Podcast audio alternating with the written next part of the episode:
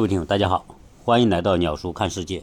呃，在当今呢，有一个词是我们每天都会呃被关联到的，就是现在叫网红时代。我们的经济叫网红经济，然后我们很多人叫网红。呃，这些网红呢，原来并不是说什么特别知名的大人物，或者是有权有势的人物，甚至很多网红就是一些卑微的草根。那天我去看短视频，有一个短视频，呃，也让我很惊讶。一个在工地上专门搞建筑的农民工和他的老婆，这两个人呢，那可以说是草根当中的草根，威民当中的威民。什么叫威民？就是微不足道的这些老百姓。结果他们演了很多的这种在工地为背景的这种小小品啊，然后啊，比如说有一个我印象很深刻啊，这个男的扮成是是皇上，那个女的呢？扮成是皇后娘娘，哎，讲的那段话，呃，然后那种表演，呃，极其的呃朴素，极其的自然，然后呢，他又是以这个工地作为背景，那样一个视频竟然有好几百万的点赞，然后我看了一下这个人的账号，竟然他的粉丝数量有好几千万。如果你要做短视频啊，如果你的网粉丝的数量能达到千万级，那真的是一个大主播。我做音频节目做了这么久啊，可以说三年多。虽然我非常的努力，在喜马拉雅在旅游这个小品类当中，在谈美国这块，可能也算是在前面几名。但总之来说，我的粉丝的数量也是有限的。当然，这个东西不能比，因为做。视频的的这种受众群体肯定是远远大过做音频的受众群体，所以如果我的音频节目想要有更多的粉丝，除了我要自己努力做更多节目之外，我还要拜托我的听众们多多的转发、关注和点赞我的节目。说到网红经济啊，我现在所生活的这个地方就是湖南长沙，可以说是网红频出的一个地方啊。当然，这个和湖南的文化是有关联的，因为湖南的传媒呀，特别是湖南的卫视，在中国来说还是名气很大，做了很多的节目，所以湖南卫视当然也培养了很多的人。呃，本身来说，湖南很多怪才，有很多各种各样的能人啊。湖南人的创新能力也是相当不错的。呃，据我所知，我们微信的这个创始人、开创者就是一个湖南人。呃，最近关于湖南的网红。呃，当然，呃，茶颜悦色是其中一个。大家很多时候在说到长沙的时候，好像茶颜悦色成了湖南成为长沙的一张文化名片，被炒得特别的火热啊，以至于很多人要排好几个小时去喝一杯茶颜悦色。呃，茶颜悦色在开到深圳的时候，竟然出现了好几公里长排队为了买一杯茶颜悦色的状况。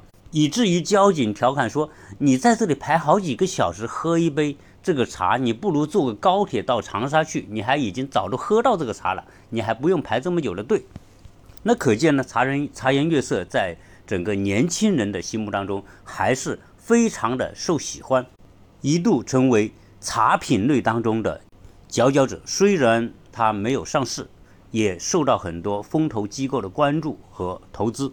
我刚从美国回到长沙的时候，就很多人跟我讲啊，现在这个茶人茶颜悦色啊，火的不得了啊，要排队才能买到一杯啊。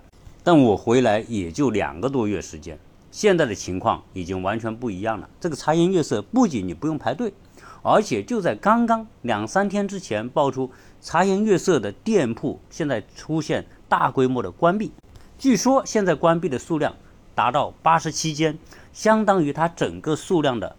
六分之一，那是什么东西？在两个月之前还那么的火，竟然两个月之后就变得要大规模的关停呢？当然，这里面有很多因素。我认为哈，这个和网红本身这种现象是有极大的关系。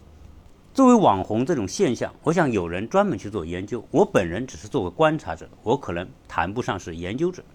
什么叫网红？网红时代是基于。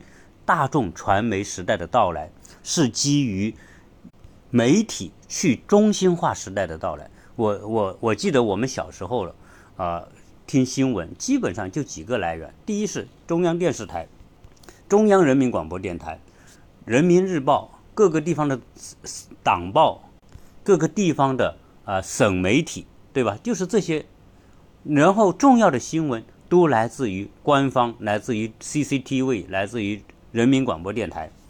但是大家会发现，那个时候叫中心化的。网络传媒时代，今天这种时代已经不在了。我现在在家里，基本上我家那个电视可能一个月都看不到一次，一年加在一起绝对看不到十二次。那意味着什么呢？意意味着电视这种传播形式，在我们这一代人，他已经走向了穷途末路。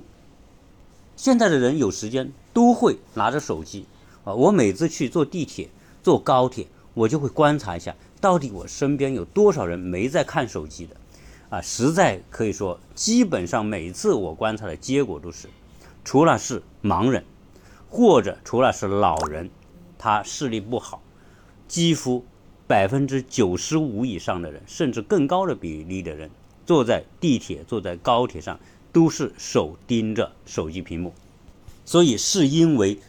传媒去中心化时代，然后人人手里有个终端的一个时代，有个手机，你可以看视频。那这个时代的到来，就令到网红成为当下一个必然的结果。只要有人关注，关注的人够多，它就会形成网红。当然，这个网红的程度不同，有人是千万级的，有人是亿万级的，有人是百万级的，有人是几十万级的。可以说，你只要有几万以上的粉丝。基本上都可以说是一个小网红了。由于大家都关注这个手机屏幕，因此很多人都想通过做节目、做内容，在这个手机屏幕当中争得一席之地。那要成为网红时代，你有一席之地，关键是什么？关键不在于做媒体，关键是在做内容。你只要有好的内容输出，你就会形成网红。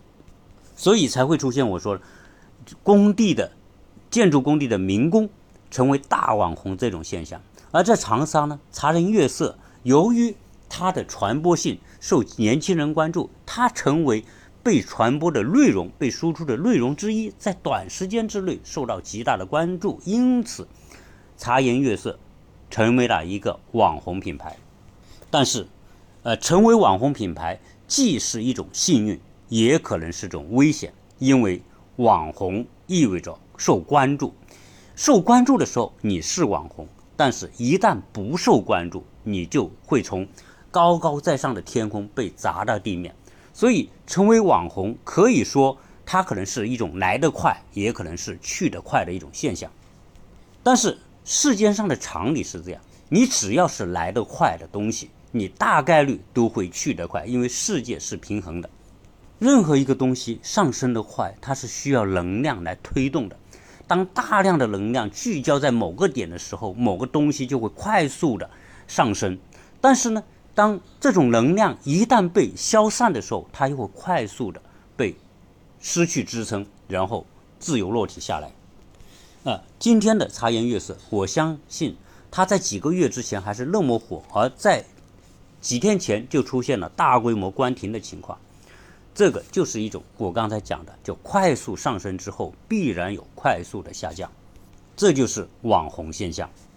因此，当一个人、一个事、一个企业、一个品牌成为网红的时候，你除了你要很高兴、很幸运之外，你还要做好相应的准备。当它自由落体的时候，你能不能受得了？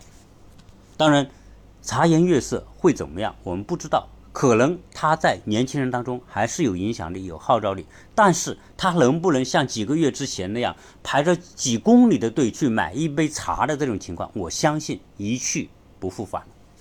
因为当初的茶颜受关注的这个东西，会很快的被新的东西所替代，会被新的关注点所替代。所以网红时代的悲哀就是这种潮流更迭速度太快。一旦你这个品牌也好，你这个网红，不管是人事物，你失去了内容输出的持续的能力的时候，意味着你就很快不被这种去网络中心化的这种大众媒体的关注，这个曾经的网红，不管他多红，可能都会被边缘化掉。所以，网红时代意味着是一个快速更迭和变化的时代，是一个关注点不断被转移的时代。成为超级网红，可能是幸运，更可能是一种悲剧。如果相比之下，呃，我们知道国内除了茶颜悦色，各个地方那些要上市的茶品，喜茶也好，奈雪的茶或者什么什么的茶也好吧，他们都是属于网红经济的一部分。对于这种网红品牌，我个人认为，我个人的感觉是比较谨慎的乐观。啊，相比之下，如果做饮料，那在美国来说啊，比较成功的品牌当然是星巴克啊。星巴克不仅在美国成功，在中国也很成功。今天在全世界一万多家的名门店，在中国据说也有四五千家的门店。那星巴克它不是我们当下的那种网红现象的结果，它确实是经历了三四十年的经营所打造出来的。另外一类的咖啡文化的代表，所以相比之下，我们今天看到这么多网红品牌的崛起的时候，我觉得当局者可能也要注意到，你要如何能像星巴克那样持久。星巴克它不是靠一个呃聚焦的关注点，不是靠一个网红的产品或者网红的现象，它是靠沉淀在一代人心中的文化契合。而形成的关联度，很多在美国也好，在中国也好，星巴克它是一种真正意义上的低调的奢华。在所有的年轻人当中，星巴克是一个有品位的品牌，而且星巴克卖的不仅仅是产品，更多的是提供给人们的一个活动空间，而且这个活动空间是品牌化、标签化的活动空间，它成为一个平台。承载着很多年轻人的时间，或者商务人士的时间，一个能承载时间的平台，才是真正意义上可以有持续发展动力的平台。所以，星巴克说它是继家庭和工作之外的第三空间，也就是说，它可能是交友空间，可能是商业空间，也可能是其他的人们不想待在家里，也不想待在工作单位之外，想待在的那个空间。在当今这个时代，能够占据到一个人的时间，或者占据到一批人的时间，这是最牛逼的商业模式。如果以星巴克来做类比，在当今能够起到占据人们时间作用的，无非是几个东西：一是短视频的平台。你看到今天那些短视频平台，他们让别人一刷手机，可能就刷几个小时啊。短则几十分钟，多则几个小时，有时一天下来要刷掉几个小时的时间。除了吃饭、睡觉、活动之外，大部分的时间都在刷这个手机上，甚至到一个人过十字路口还要看手机、看视频的令人发指的程度。所以，当今短视频无疑是在抢占时间当中最成功的平台。那除了短视频之外，排在它后面的。可能就是游戏平台，那些游戏平台可以吸引这些年轻人、小孩子，一天花几个小时，一个月下来花好几百个小时，能够抢占人们时间的这种平台，是今天的最牛逼的平台。所以相比之下，微信已经慢慢的不是这种抢占时间的平台，很多人使用微信作为一个通信工具、传输工具。但是微信不再是占据人们大量时间的以前一刷刷朋友圈刷几个小时的时代已经没有了，大家都会是去看小视频或者看长视频等等。所以现在呢，能够占有消费者的时间，成为商业竞争的终极模式。为什么我我会这样去看呢？因为我们在消费商品的时候，比如你很有钱，你可以同一件东西买十个，比如我可以买十个包，我可以买一百双鞋。对吧？哪怕我的鞋放在那不穿，我的包放在那不背，你还可以消费它。但是只有时间消费，你是不能够重叠的。比如说，我一个时间，我既看小视频，同时我又去写文章，你是不可能做得到的。因为在关专注度上，在视觉的专注度上，你一个时间只能做一件事情。为什么音频干不过视频？你看音频，你可以同时做几件事情，呃，所以音频的这种广告价值就没有视频广告价值来的那么高，因为音频是一心两用或者一心多用，而视频是一心一用。当然，音频也有它的特点，不是说啊音频不值得做啊，我还是认为音频很值得做，因为在音频这个品类里面有很多做的成功的，他的节目反复被别人收听，而且他会没有时效性。比如说，你要是谈历史啊、谈艺术啊、谈旅游啊、谈教育啊、谈心灵成长啊、谈国学等等这一类的内容。它是有很长的生命力的。我看到有些音频节目，它可能是很多年之前做的，到现在还有很高的收听率，甚至有很多做音频的网红，比如说读小说的，他可以有好几千万，甚至上亿的点击量。具有这么大规模点击量的这些主播，不管他是播小说，还是读历史，还是干什么，他也是有很好的收益的。但是相比之下，哈，在今天来说，大概率来说，视频节目还是受关注的多。原因是什么呢？原因视频节目它所针对的对象是那些有大量时间的普通的消费者，而这些普通的消费者，他们大量的关注、大量的刷这些视频，在大数据看来，你一个亿万富豪刷十分钟的视频和一个普通的消费者刷十分钟视频可能是差不多的。当然，今天这样一个去中心化的网络时代，特别是视频平台的崛起，给了很多普通的人一种发泄的机会，甚至是一种伸张自己主张的机会。所以，很多人就是说，原来的价值观是从中心向四周传播的。那叫有中心化的价值观时代，而今天看来，很多时候价值观也是随着媒体成为去网络、去中心化。每个人都有自己的想法，我想传播什么内容，我就做什么内容。所以我看到有个老阿姨，这个老阿姨六十多岁，在视频平台上每天就做那些吃的，看她的粉丝好几千万。那这些人也很厉害啊，如果他要变现起来。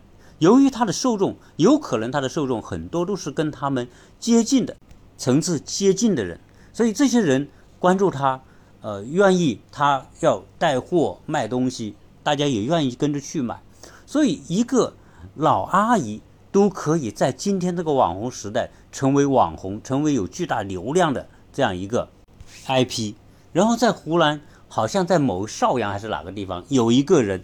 专门每天就在就是把自己农村生活拍一段视小段视频放在他的平台上，也有很多人看，也是上千万的粉丝。那所以这种去中心化的传媒时代，很多价值观也开始去中心化。这个时候，人们更容易通过视频呼应到自己的内心，因为你喜欢什么东西，说明你内心欣赏的东西。这个以层级。与水平层次没有必然的联系，因为这个时代就是一个多元化的时代，所以我想啊，现在这个草根传播崛起的时代，也是一个人们心灵回归的时代。我最近呢也在上一些课，是关于视频平台的一些课，这些课对我影响也挺大的。在我们这样一个社会，这种自媒体时代的到来，它既要有相应的。自由度又要有很复杂的管理体系，所以我看这些视频平台的管理体系，它的一些制度规则是相当的细致，甚至可以说是非常的严苛。所以说到这里，我们会感觉到一种现象，我在过去节目当中经常说到的，我们今天看到很多人发各种各样的视频，做各种各样的节目，好像很自由，想怎么做就怎么做，但是大家不知道。由于我们不懂规则，我们所做的很多东西都是被限制的。因此，有些人做这个短视频做了好几年，内容很丰富，但是他就是没有什么流量，原因是什么？原因是你的做法违背了平台的规则。平台在这种互联网的技术面前，它很容易设定很多东西来限制你，甚至来把你这个账号打为冷宫，就是没有人看。原因是什么？他不给你进入到这些流量池，不给你是进入到那些啊平台，不给你进入平台，就没有人看到你。所以你要看。每一个的平台的下面那一套审查机制，那是极为严格的。也正因为它很严格，它这个平台才能够有效的运转下去。如果这个平台没有严格的审查，我相信它这个平台自己也存在不了，因为它的后面还站着一个国家的管理制度和法律体系。如果它要违反国家的法律体系，它这个平台都存在不了。因此，有些听友经常问，呃，鸟叔你怎么啊不谈一些我们感兴趣的话题？比如说，你怎么不去谈一些呃当今的中美关系一些热门话题？我告诉大家，这些话题我虽然自己很有看法、很有想法，但我也不能谈，因为那是违反平台的制度的。在我早期，大概有六七十集节目，由于违反制度而被下架，后来。由于我知道这个系统后面的极其复杂的规则，我才会知道有些东西我尽量避免去谈。所以大家会看到我今年的节目被下架的内容就比较少。从这些平台，我们也印证了你所希望的自由，真的后面是站着巨多的制度，你不能够触碰那些制度。如果你要触碰那些制度，你的所有的自由都是不存在的。因此，你想要多自由，你就要多遵守规则。你只有遵守相应数量的规则，你才可能获得相应自数量的自由。自由从来都不是绝对的、放任的、没有边界的。恰恰相反，自由存在着极大的边界约束。这个不要认为说中国才这样，全世界都这样。只要有人类社会的地方。自然就是这样。为什么很多人不愿意去非洲？我们有朋友在非洲做生意，不愿意去非洲。非洲很乱，很差，呃，很多人得病，各种治安问题很多，经常发现发生政变、社会动荡等等，就是因为非洲有些地方它的制度不完善，或者它就没有制度。因为没有制度，所以大家都可以为所欲为。因为为所欲为，所以这个社会体系就会崩溃掉。因为社会体系崩溃掉，每个人都会过得那么的凄惨和卑微。